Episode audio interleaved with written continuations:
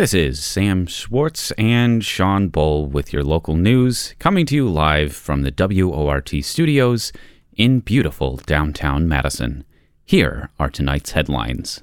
Incumbent Governor U.S. Senator Ron Johnson and his Democratic challenger, Lieutenant Governor Mandela Barnes, sparred on Friday night in their first debate. The two candidates split on a multitude of issues, including marijuana legalization, inflation policy, the future of abortion rights in Wisconsin, gun control, and crime and safety concerns. The two candidates mostly stuck to their campaign scripts, reports the Associated Press. The two candidates will have their second and final debate on Thursday. Over 12,000 Wisconsinites may have had their private patient information leaked by the State Department of Health Services. That's after a presentation from the department emailed out included protected health information. The presentation was also posted online, so the information could have been accessed by anyone. The possible leaked data includes name, date of birth, social security number, and Medicaid ID number. Affected Wisconsinites should receive a notification in the mail. The Department of Health Services says it will continue to investigate the incident. A group of UW Madison students camped out on Friday, some for over 20 hours. But the students weren't there for a tailgate. They were there to try their chances at securing affordable housing. The students were camped out for applications for rental units run by J. Michael Real Estate, a landlord company that runs several apartment buildings in Madison, mostly in the Langdon Street area. The applications were for the 2023 2024 school year and were taken on a first come, first serve basis, leading some students to camp out overnight to be there when the offices opened at 8 a.m. on Friday. That's according to a report from the Wisconsin State Journal. The housing situation for renters on the isthmus is becoming dire, with several apartment buildings already announcing up to 20% rent increases for the next year, reports the Daily Cardinal, one of the campus newspapers. J. Michael Real Estate announced that they had run out of vacancies for that type of housing by Friday afternoon. Fitchburg Mayor Aaron Richardson says he's not planning to run for re election this spring. Richardson is currently the Democratic nominee for Wisconsin Treasurer in this fall's election. But Richardson said that no matter the results come November, he will not seek another term as mayor. Richardson said he was proud of his accomplishments as mayor of Fitchburg and touted his successes on issues like homeownership, green energy, and inclusion. The Women's Artist Forward Fund announced their 2022 Forward Art Prize winners for women identifying artists who reside in Dane County. The two winners, Catherine Steichen Rosing and Lilada Gee, will receive $10,000 as part of the award so that they may pursue their own artistic visions free of specific obligations or demands. The fund also announced five finalists who received a $1,000 award. The Madison Metropolitan School District announced an expansion to a program designed to help staff learn how to work with students who are neurodiverse, according to the Capital Times. The program for inclusion and neurodiversity education was piloted last year at two elementary schools for $20,000. The school board approved an additional $85,000 to add to two middle schools to add two middle schools and a high school to the program. The program mostly consists of training for educators and other staff so that they may be better equipped to help students who are neurodiverse, like students on the autism spectrum or those who are experiencing issues with executive function. The Associate Superintendent for Student Services says that staff feedback on the program has been glowing, but also worries that staff do not feel like they have the extra hours to undergo further training. And now, on to today's top stories. Two years ago, the Police Civilian Oversight Board was tasked with finding and hiring an independent police monitor to investigate police complaints, recommend policy changes, and have the ability to subpoena the Madison Police Department. And after a botched attempt at hiring last year, the Oversight Board has announced their pick for Madison's first independent police monitor. WORT producer Nate Wegehout has the story. John Tate II has been named as Madison's first independent police monitor. The decision to go with Tate may finally put an end to the years long process of attempting to hire an independent police monitor. The city of Madison first created the position after the Black Lives Matter protests in 2020, along with the Police Civilian Oversight Board, who would be tasked with hiring the monitor. The role of the independent police monitor will carry some unique responsibilities and powers, like investigating complaints against police and subpoenaing records. The independent monitor will also recommend policy changes and engage with the community. The Oversight Board had originally estimated that an independent monitor would be hired in October of last year. Instead, the board offered the position to Madison Civil Rights Administrator Byron Bishop on December 16th of that year. Less than one month later, Bishop turned down the position after past workplace allegations were brought up against him. And so the process had to once again start from the beginning. Almost four months after the position was opened, the city had narrowed it down to just four candidates. Last month, the Oversight Board held a candidate forum introducing those candidates to the community, giving the public less than a week to give their thoughts. Shadayra Kilfoy Flores is the chair of the Oversight Board. She says that she understands that people were frustrated that the process took as long as it did. It's been a little a little difficult, you know, people asking what's going on and not being able to, you know, give a, a firm answer has been really kind kind of difficult, you know, because a lot of taken a lot of time and energy for, and a lot of support from the community. I understand why why it's you know why we had to not so much proceed with caution, but just you know take take things one step at a time. It's been you know, very important to to make sure that everything's being done properly and yeah, and so I'm just really glad that we're able to move forward here. Rachel Kincaid, who also serves on the oversight board, says that it was important for them to do the job right so that they could find the perfect candidate. Well, it it took a long time, but this is a very important, you know, considering that this is the only one in in the state you know, and we're still forging ground. Other states have them, but not every state does. And that it's so important to get the right person in that place for it to be successful. And so I am hoping that through this process that, that took so long, that the reason why it was to get the right person in, into the position that can do the job. Today, the Civilian Oversight Board announced their pick. John Tate II. He is the current president of the Racine City Council. Until recently, Tate was also the chair of the state's parole commission. Tate left the position in June after a man who killed his wife in front of their children in the late 1990s was granted parole. Governor Evers later asked for his parole to be revoked and asked for Tate's resignation. Tate just recently moved to Madison.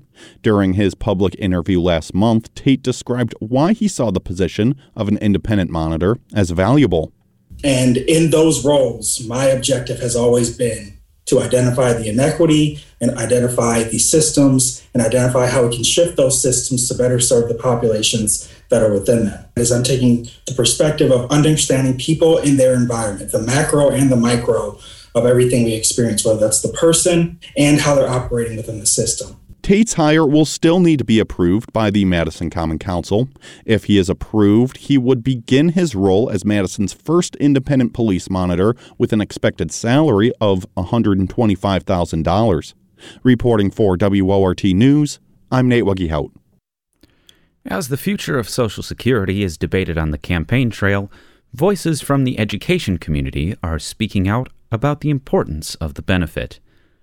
Mike Moen with the Wisconsin News Connection has more. Wisconsin is one of 33 states that allow Social Security benefits to be extended to teachers.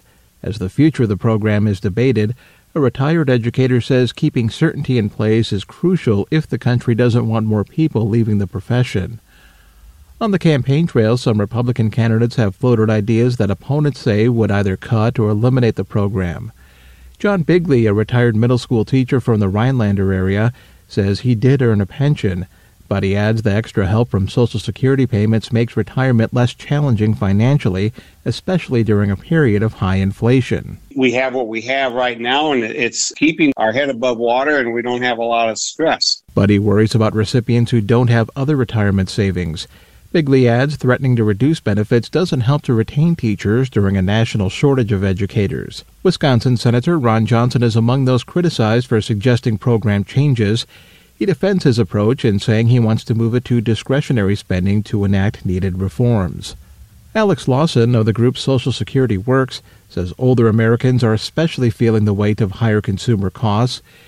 He argues retired teachers are among the many individuals who deserve to keep the earned benefit after devoting their life to a certain profession. We need to pay teachers more, I'll say that across the board. But at the same time, we need to ensure that every teacher who's paid in to the system that they don't have to be scared that some politician is going to reach into our pocket and take our benefits away. Teacher advocates say these individuals also face less job security as school districts struggle with budget issues of their own. They argue what teachers earn through Social Security will at least be there if they don't stay on long enough to secure a pension. It's estimated that only one in five teachers in the U.S. go on to receive their full pension benefits. Mike Moen, Wisconsin News Connection. Find our rate trust indicators to support transparency and accuracy at publicnewsservice.org.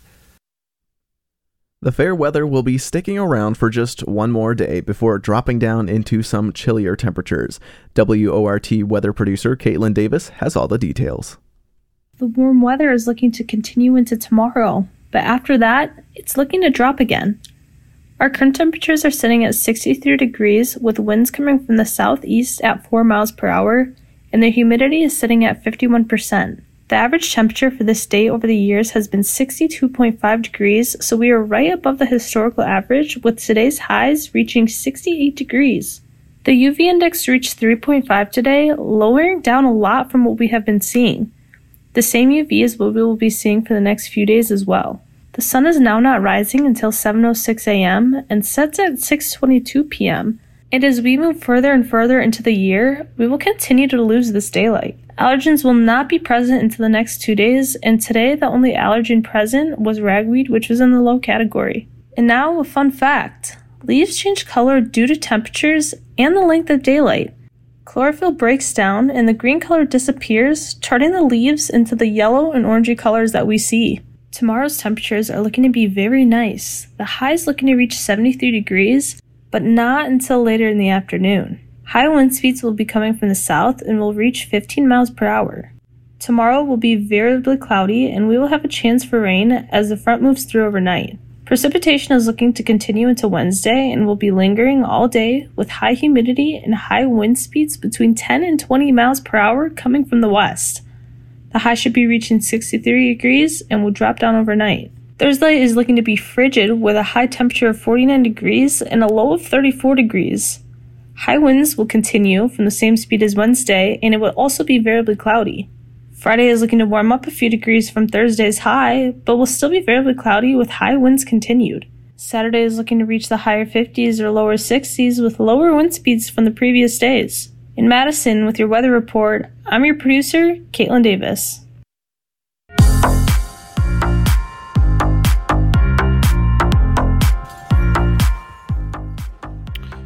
It's now 6:19 p.m. and you're listening to the live local news on WORT.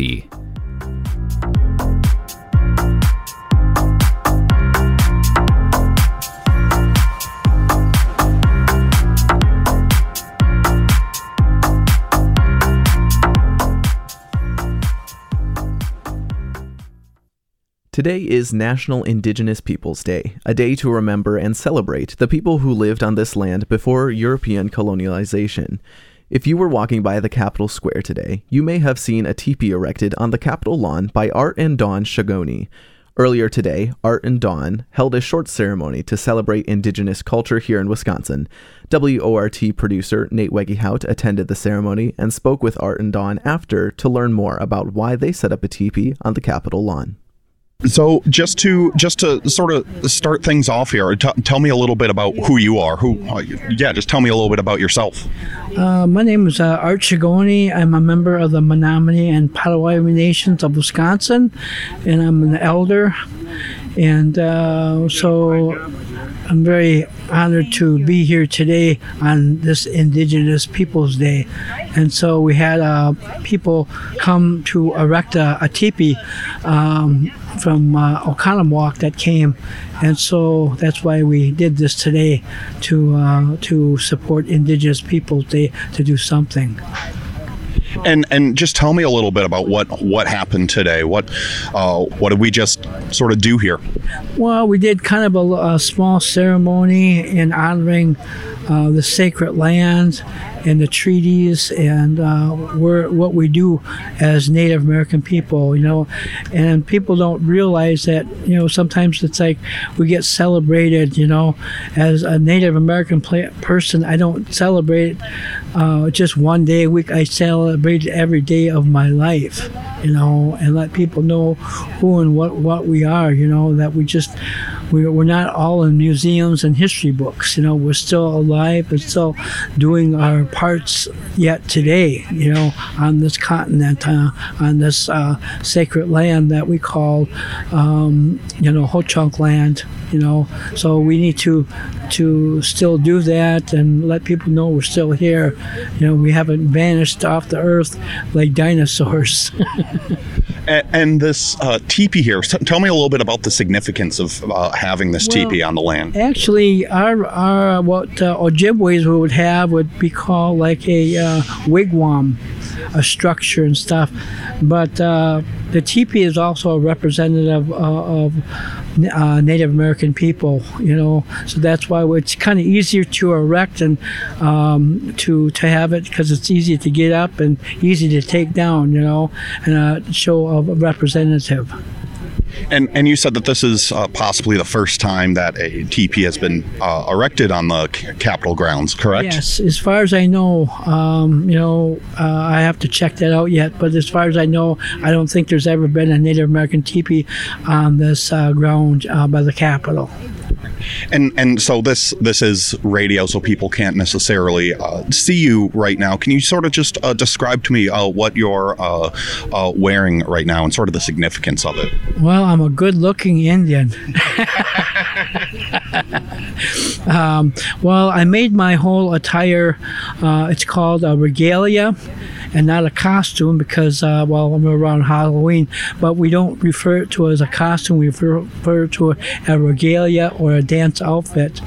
And many of our um, traditional people or indigenous people make their own regalias and some some of the beadwork is just fantastic and take some you know i've seen some guy had some cuffs that were beaded and then i, I saw another uh, uh, his other cuffs that he had. I said, "What happened to the cuffs that you had before?" He goes, "Oh, I didn't like them, so I took them apart and redid them." I'm like, "Oh my gosh!" And they were just as beautiful, you know. So if they, their beadwork and stuff is tremendous. You know, it takes a long time and stuff, but it comes from their own hearts and minds of creating what they what they do so well, you know. And so a lot of our outfits are handmade, and we don't buy them from Walmart or Kmart, you know. And it's something like our roaches and stuff are handmade. Everything is uh, the roach that I'm wearing is made out of um, porcupine and deer hairs you know, it's all sewn and together like that to make it. And there's different colors. And I have a, a golden eagle. I mean, a, a, um, a eagle fan. Um, I have a golden eagle fan, but this one here is uh, from from um, uh, just a regular eagle here. And uh, so we get our eagles from the DNR. We don't shoot them or kill them to get the feathers, but we have to be a registered member of a tribe or a na- belong to a tribe or a nation before we get these eagle feathers and stuff. And so it's a long process. And now going back to uh, what uh, the ceremony that we had today, can you tell me a little bit about the uh, ceremony that you performed, the prayer that you performed? It was, it was just uh, I did some smudge and uh, tobacco and cedar and sweetgrass and sage, and I lit that smudge, and that was to represent that smoke and to to our prayers, and then that goes up into the Ishpeming, up into the heavens, and it touches the Creator's face. The eagles go, they they carry that smoke that from this shell onto their wings and they go up into the heavens and they touch the creator's face and so that's why we say we have a direct connection to the creator mama konono and then uh, we you also gave us tobacco to hold in our our left hands mm-hmm. uh, through the ceremony. Can you tell me a little bit about uh, that? To uh, we always put the tobacco. We always grab the tobacco in our left hand because that's the closest to our hearts And so when we hold our,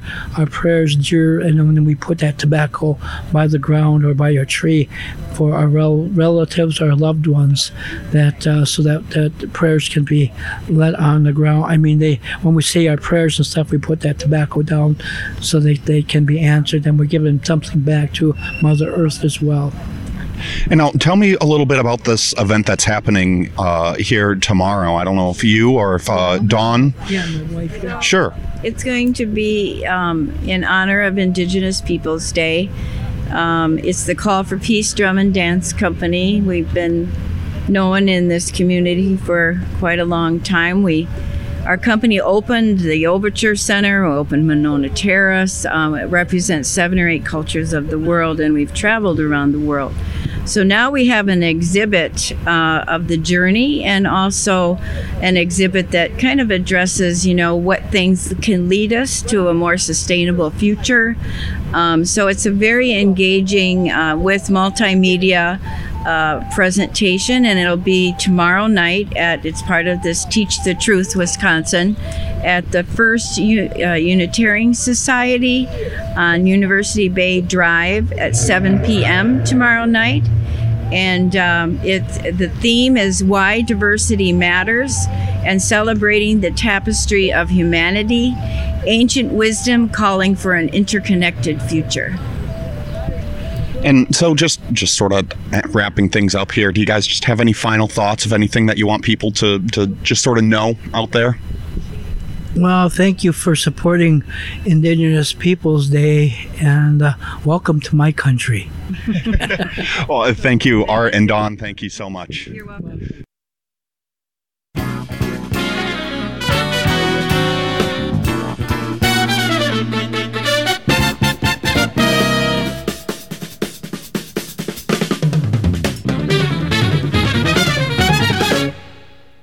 The time is now 6:33 and you're listening to the local news on WORT. I'm your host, Sean Bull, here with my co-host Sam Schwartz. Thanks for joining us. A cloudless Saturday afternoon offered the perfect backdrop for the Harvest Folk Festival at Allen Centennial Garden. Packed with music, dancing, food, and cultural reflections, the festival assembled a diverse array of programming. WORT reporter Christopher Cartwright stopped by this weekend to take a closer look. My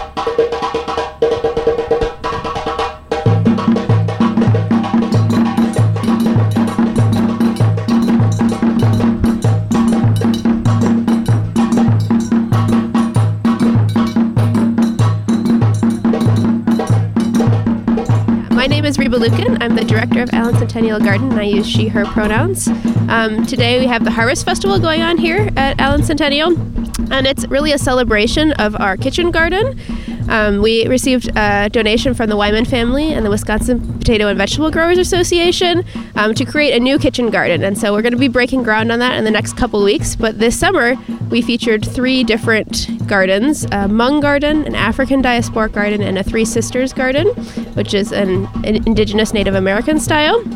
Um, and so we have performers from all three of those cultural groups who are out here today, and then some others as well celebrating the harvest like maybe our ancestors would have. So, is this affiliated with the university, or and are students involved in this? Absolutely, yeah. So, Allen Centennial Garden is here on UW Madison's campus. We're part of the Department of Horticulture, and we've involved students from a lot of different departments. So, um, today we have student projects out in the student fair. Um, we have the Hmong American Student Association, as well as some class projects, and we also have a number of students from religious studies, history of science. Um, and the JUOP uh, a cappella student group is also out here today.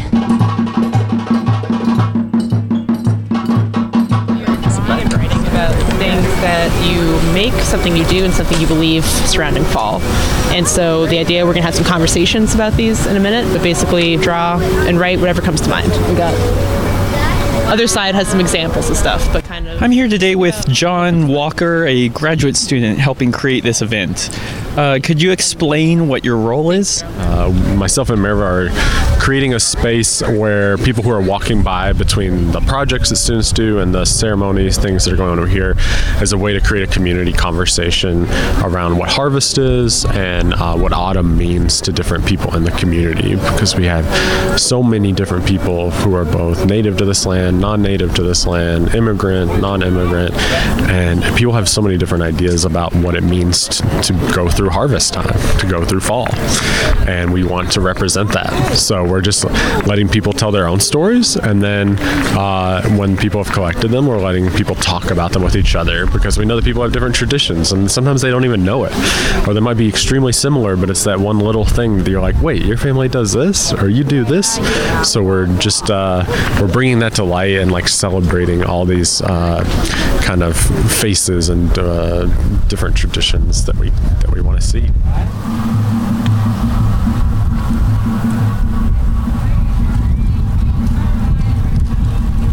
In the Hmong garden, we have a number of different herbs.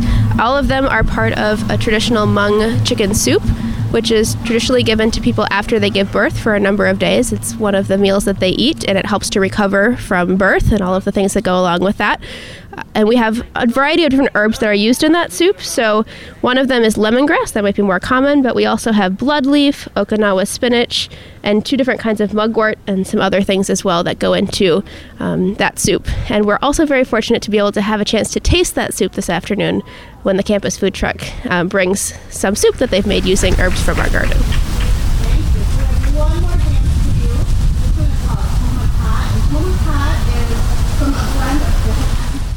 So my name is Mirva Johnson, and I got involved really because I got an email asking if I wanted to help out, and this sounded exactly like something that I'm interested in. Um, my work is in folklore. I'm a PhD student or candidate, and so I wanted to get involved with yeah, with running the event and hosting these conversations about what people do, believe, um, and make surrounding fall and harvest, and just kind of getting some dialogue going between folks. And yeah, no, and I'm excited. It's a beautiful day. This worked out really well. It really is. Um, could you explain like what kinds of things you've seen people writing down or drawing? Like what's yeah. um, it's it is really a cool mix. We've gotten a lot of pumpkins, a lot of harvesting, and some different planting traditions. We got some pumpkin cannons and a lot of um, hot warm beverages, a lot of fall changing leaf colors, and yeah, it's just it has been a lot so far. I'm really excited to see what comes next.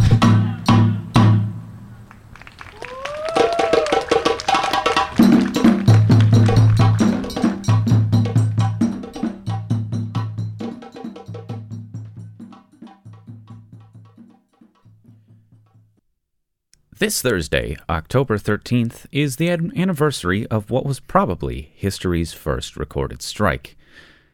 The year was 1157 BCE in Egypt.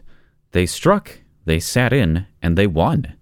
Feature contributor Harry Richardson has the story.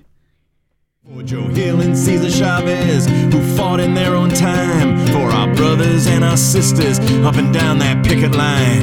For the unnamed and unnumbered, who struggle brave and long. For the Union men and women standing up and standing strong. This Thursday, October 13th, is the anniversary of what was probably the first recorded strike. The site of the dispute was in ancient Egypt, a town now called Deir el-Medina. The year was 1157 BCE. The dispute lasted three months. The events were recorded by a local scribe, Amen Act, who may have been one of the strikers under the rule of Ramses III. These were no ordinary workers, they were highly skilled hereditary workers who lived in the village with their families. They were the best craftsmen of Egypt, who built the tombs for the pharaohs and their families, in this case Ramses III.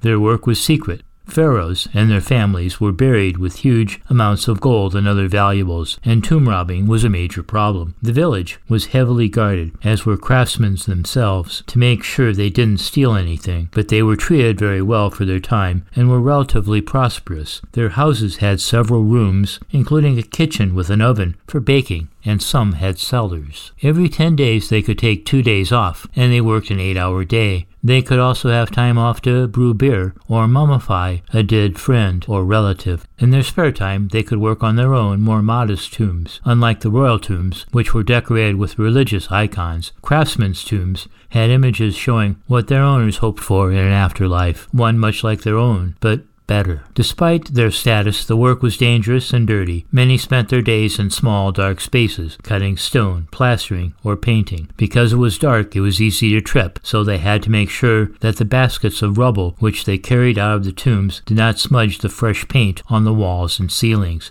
because only the most educated and skilled craftsmen were selected for the work. Deir el-Medina was rare as a village where most of its residents, even the women, could write. They were obsessive daily record keepers. They made detailed notes of even the smallest events on bits of pottery and flakes of stone. As a result, their laundry lists, recipes, and love letters survive to this day. We have an amazing, detailed picture of daily life in Egypt more than 3,000 years ago. The records include local scandal and gossip. Unfortunately, the names of the leaders of the strike and how many workers were involved did not survive. Amennakhte kept his records on papyrus, which was damaged over the years, but the record shows the strike occurred during the 29th year of King Ramses III. Workers repeatedly struck, complaining of late and non existent rations. It is unclear why they didn't get paid. Rations were the form of monthly payments. There is evidence of corruption in the ruling class. There is also evidence of years of famine. One month, when the grain was late, Amennakhte, an artisan himself, went to complain to local government authorities. He received partial rations for the group. Payments were again delayed due to poor growing conditions,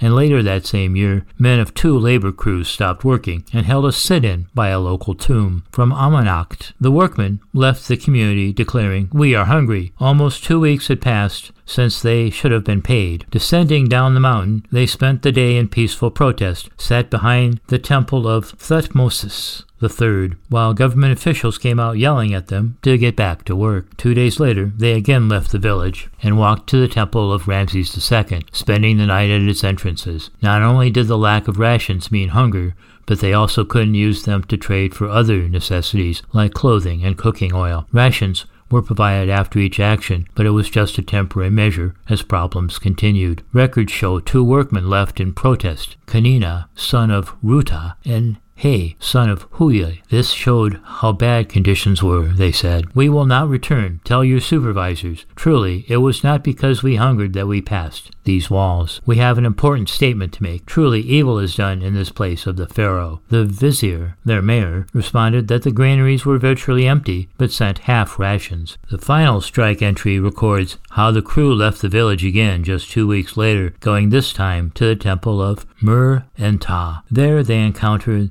the vizier, who provided rations until aid would come from the pharaoh. Records show that under future rulers, strikes increased in frequency during the years of Ramses IX through Ramses XI, when their reign ended. So the strikes proved an effective technique that helped the workers in this harsh period. The 2011 Egyptian strikes played a key role in the overthrow of their oppressive government. Today, a new glittering capital is being built by Egyptian workers for new rulers a pharaoh like palace is being erected, can resistance be far behind? And that is our story for today.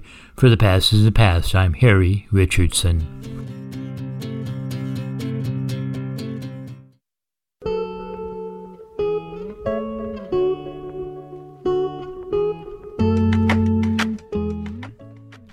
The time now is 6:44 p.m. and you're listening to the live local news right here on WORT.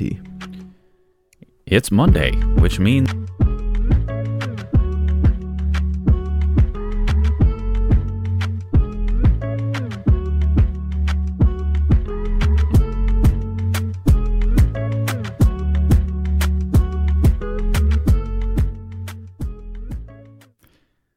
It's Monday, which means that Forward Lookout host Brenda Konkel sits down with Dylan Brogan to break down all the meetings happening in Madison and Dane County this week.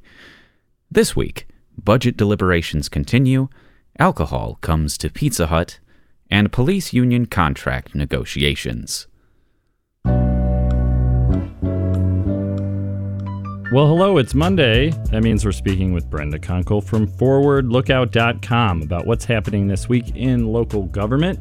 We'll start with Dane County, and there are no meetings Monday or Tuesday. It's a, a little bit of a light week. Uh, but we have that zoo, uh, the Vilas, the Henry Vilas Zoo Commission at bright and early, 7:30 on Wednesday. Um, what can you tell us about that? Is there any information?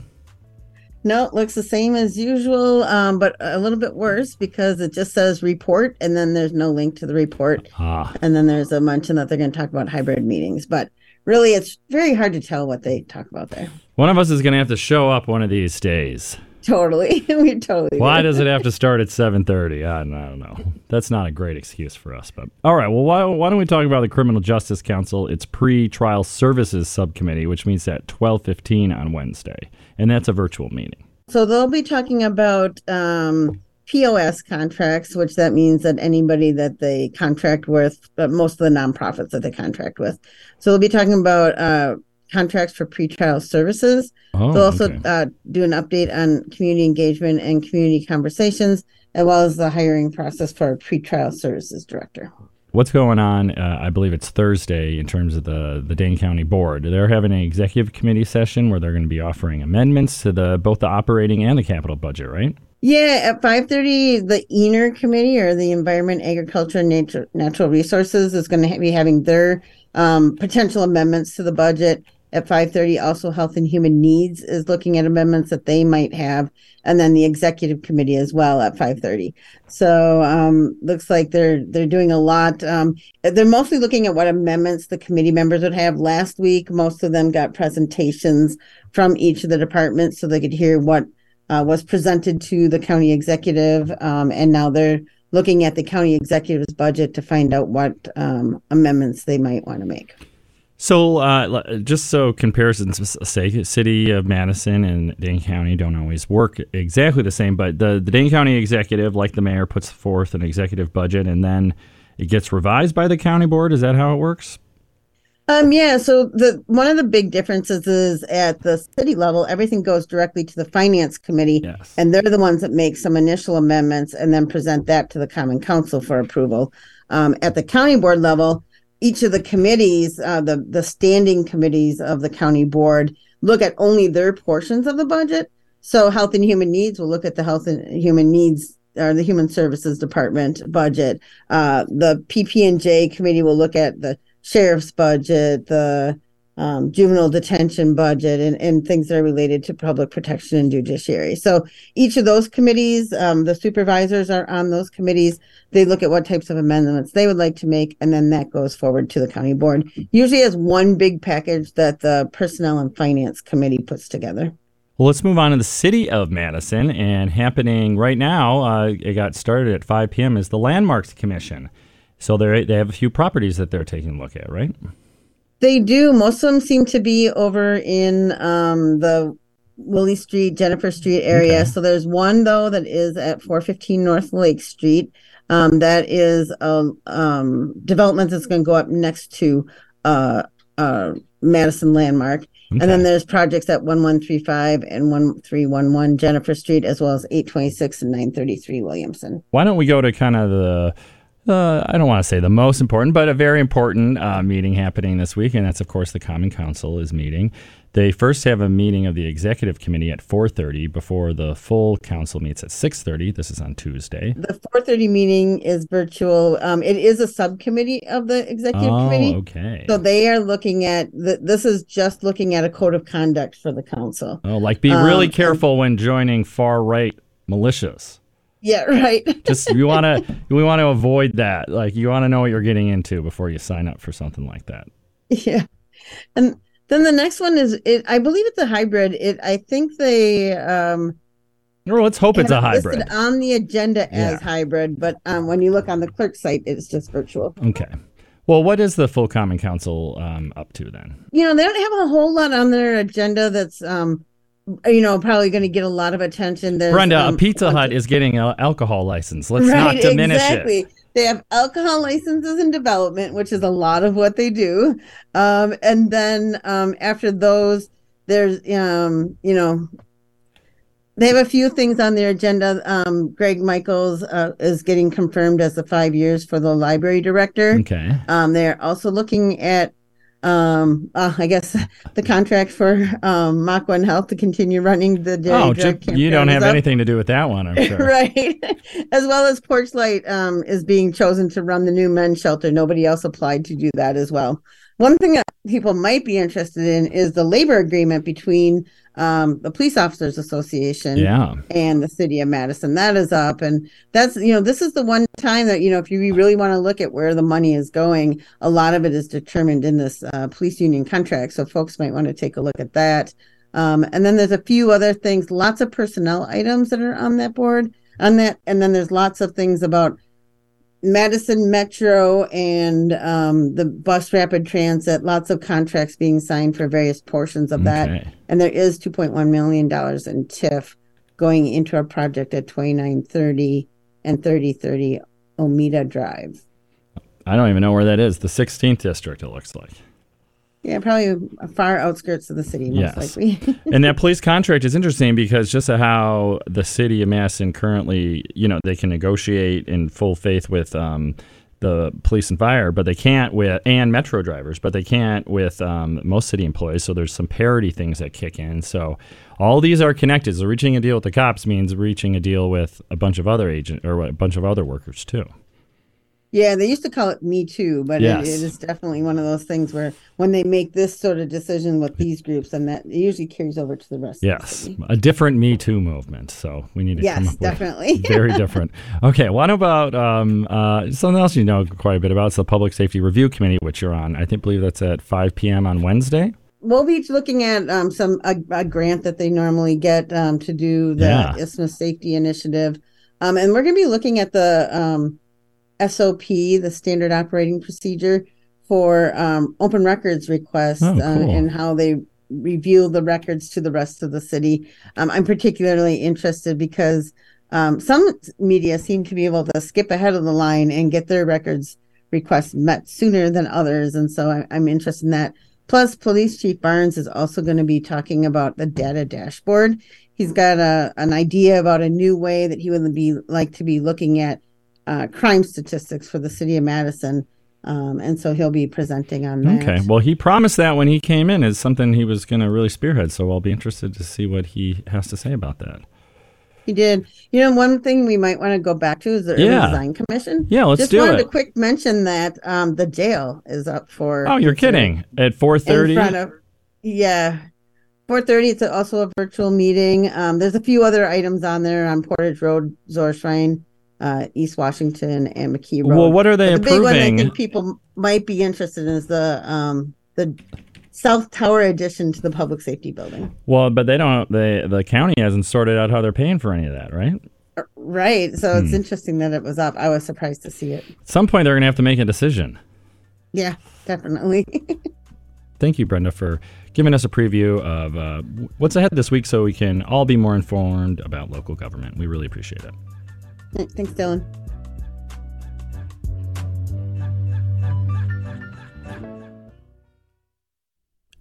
Today, feature contributor Harry Richardson has two new movie reviews. On the big screen is The Greatest Beer Run Ever, based on a true story set in 1967 Vietnam. On the small screen, Vesper, an independent dystopian sci fi film out of Europe.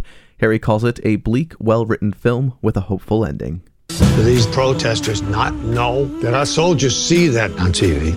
I'd like to go over to Vietnam, track down all the boys in the neighborhood, and give them a beer. I could do that. Do what? Bring in beer. That was clip from the trailer for The Greatest Beer Run Ever, co-written and directed by Peter Farrelly. It's based on the book of the same name by John Chickie Donohue and J.T. Molloy. The movie stays pretty close to the real story here, incredible as that may sound. Our story starts with Chickie Donohue and able Zach Efron doing what he does best, holding down a bar stool at his neighborhood bar in a working-class Inwood in Upper Manhattan, New York City. It's 1967 and Chickie and his friends are holding forth on the Vietnam War those terrible war protesters, and why they only show the bad side of the war on the TV. The comments of the bartender, a vet nicknamed the Colonel, a serious Bill Murray, are especially pointed. This portrayal of the war and our guys would not fly in my day. He says the neighborhood boys going over there, and in some cases not coming back, are heroes. He doesn't understand the protesters either. Don't they know our guys are seeing them doing this? The rest of the crew at the bar agrees. Then the Colonel says spontaneously, You know what I'd like to do? I'd like to go over there and give each one of our guys in the neighborhood a beer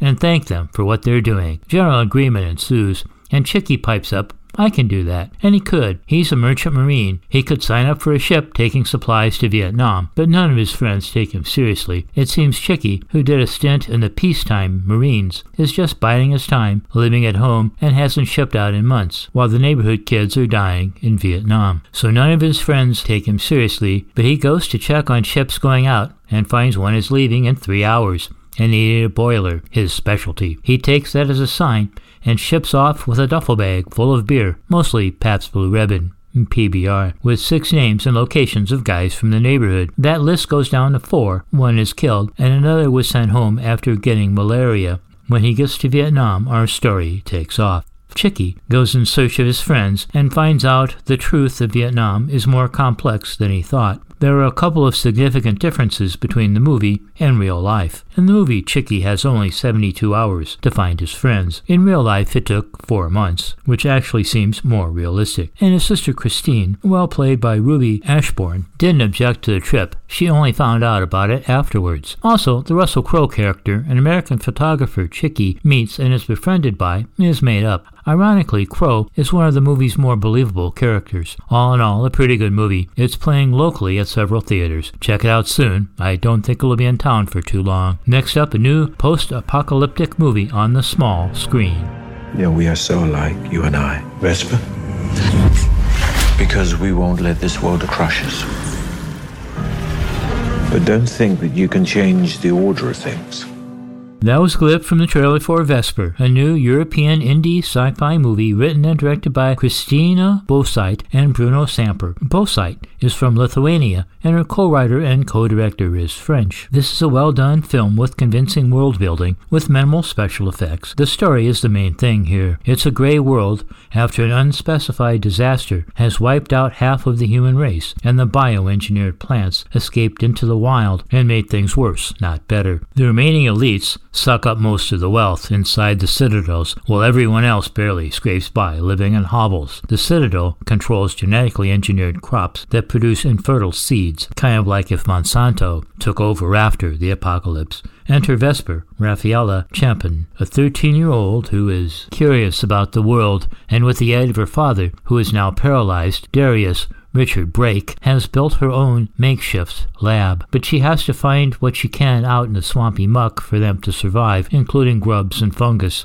Nothing that looks very appetizing. Her creepy uncle Jonas, Eddie Marsan, on the other hand, seems to be doing fairly well, overseeing a group of submissive kids. He harvests their blood regularly for the elite in the citadel. The rulers seem to have a constant need for blood. At one point, Jonas pressures Vesper into contributing in exchange for some electricity. Her home's power source has been mysteriously tampered with. Vesper, on her travels, is accompanied by her father, Sort of. He's able to see and hear her through a kind of basketball sized device that flies alongside her. But then Vesper and her dad find a young girl, a little older than Vesper, Camelia Rosy McEwen. Camelia has been injured. Vesper comes to her aid despite her father's urging that it isn't their concern. Camelia, it turns out, is from the Citadel, but is not what she seems. She promises to reward Vesper for her help. You can see where this is going, but there's some interesting twists and turns along the way to a fairly believable and hopeful ending. A very absorbing film with a good cast and convincing world building well worth watching. It recently came out on Vudu and other streaming services. For WORT's Monday Movie Review, I'm Harry Richardson. And that does it for our show. Thanks for listening to WORT's live local news at 6.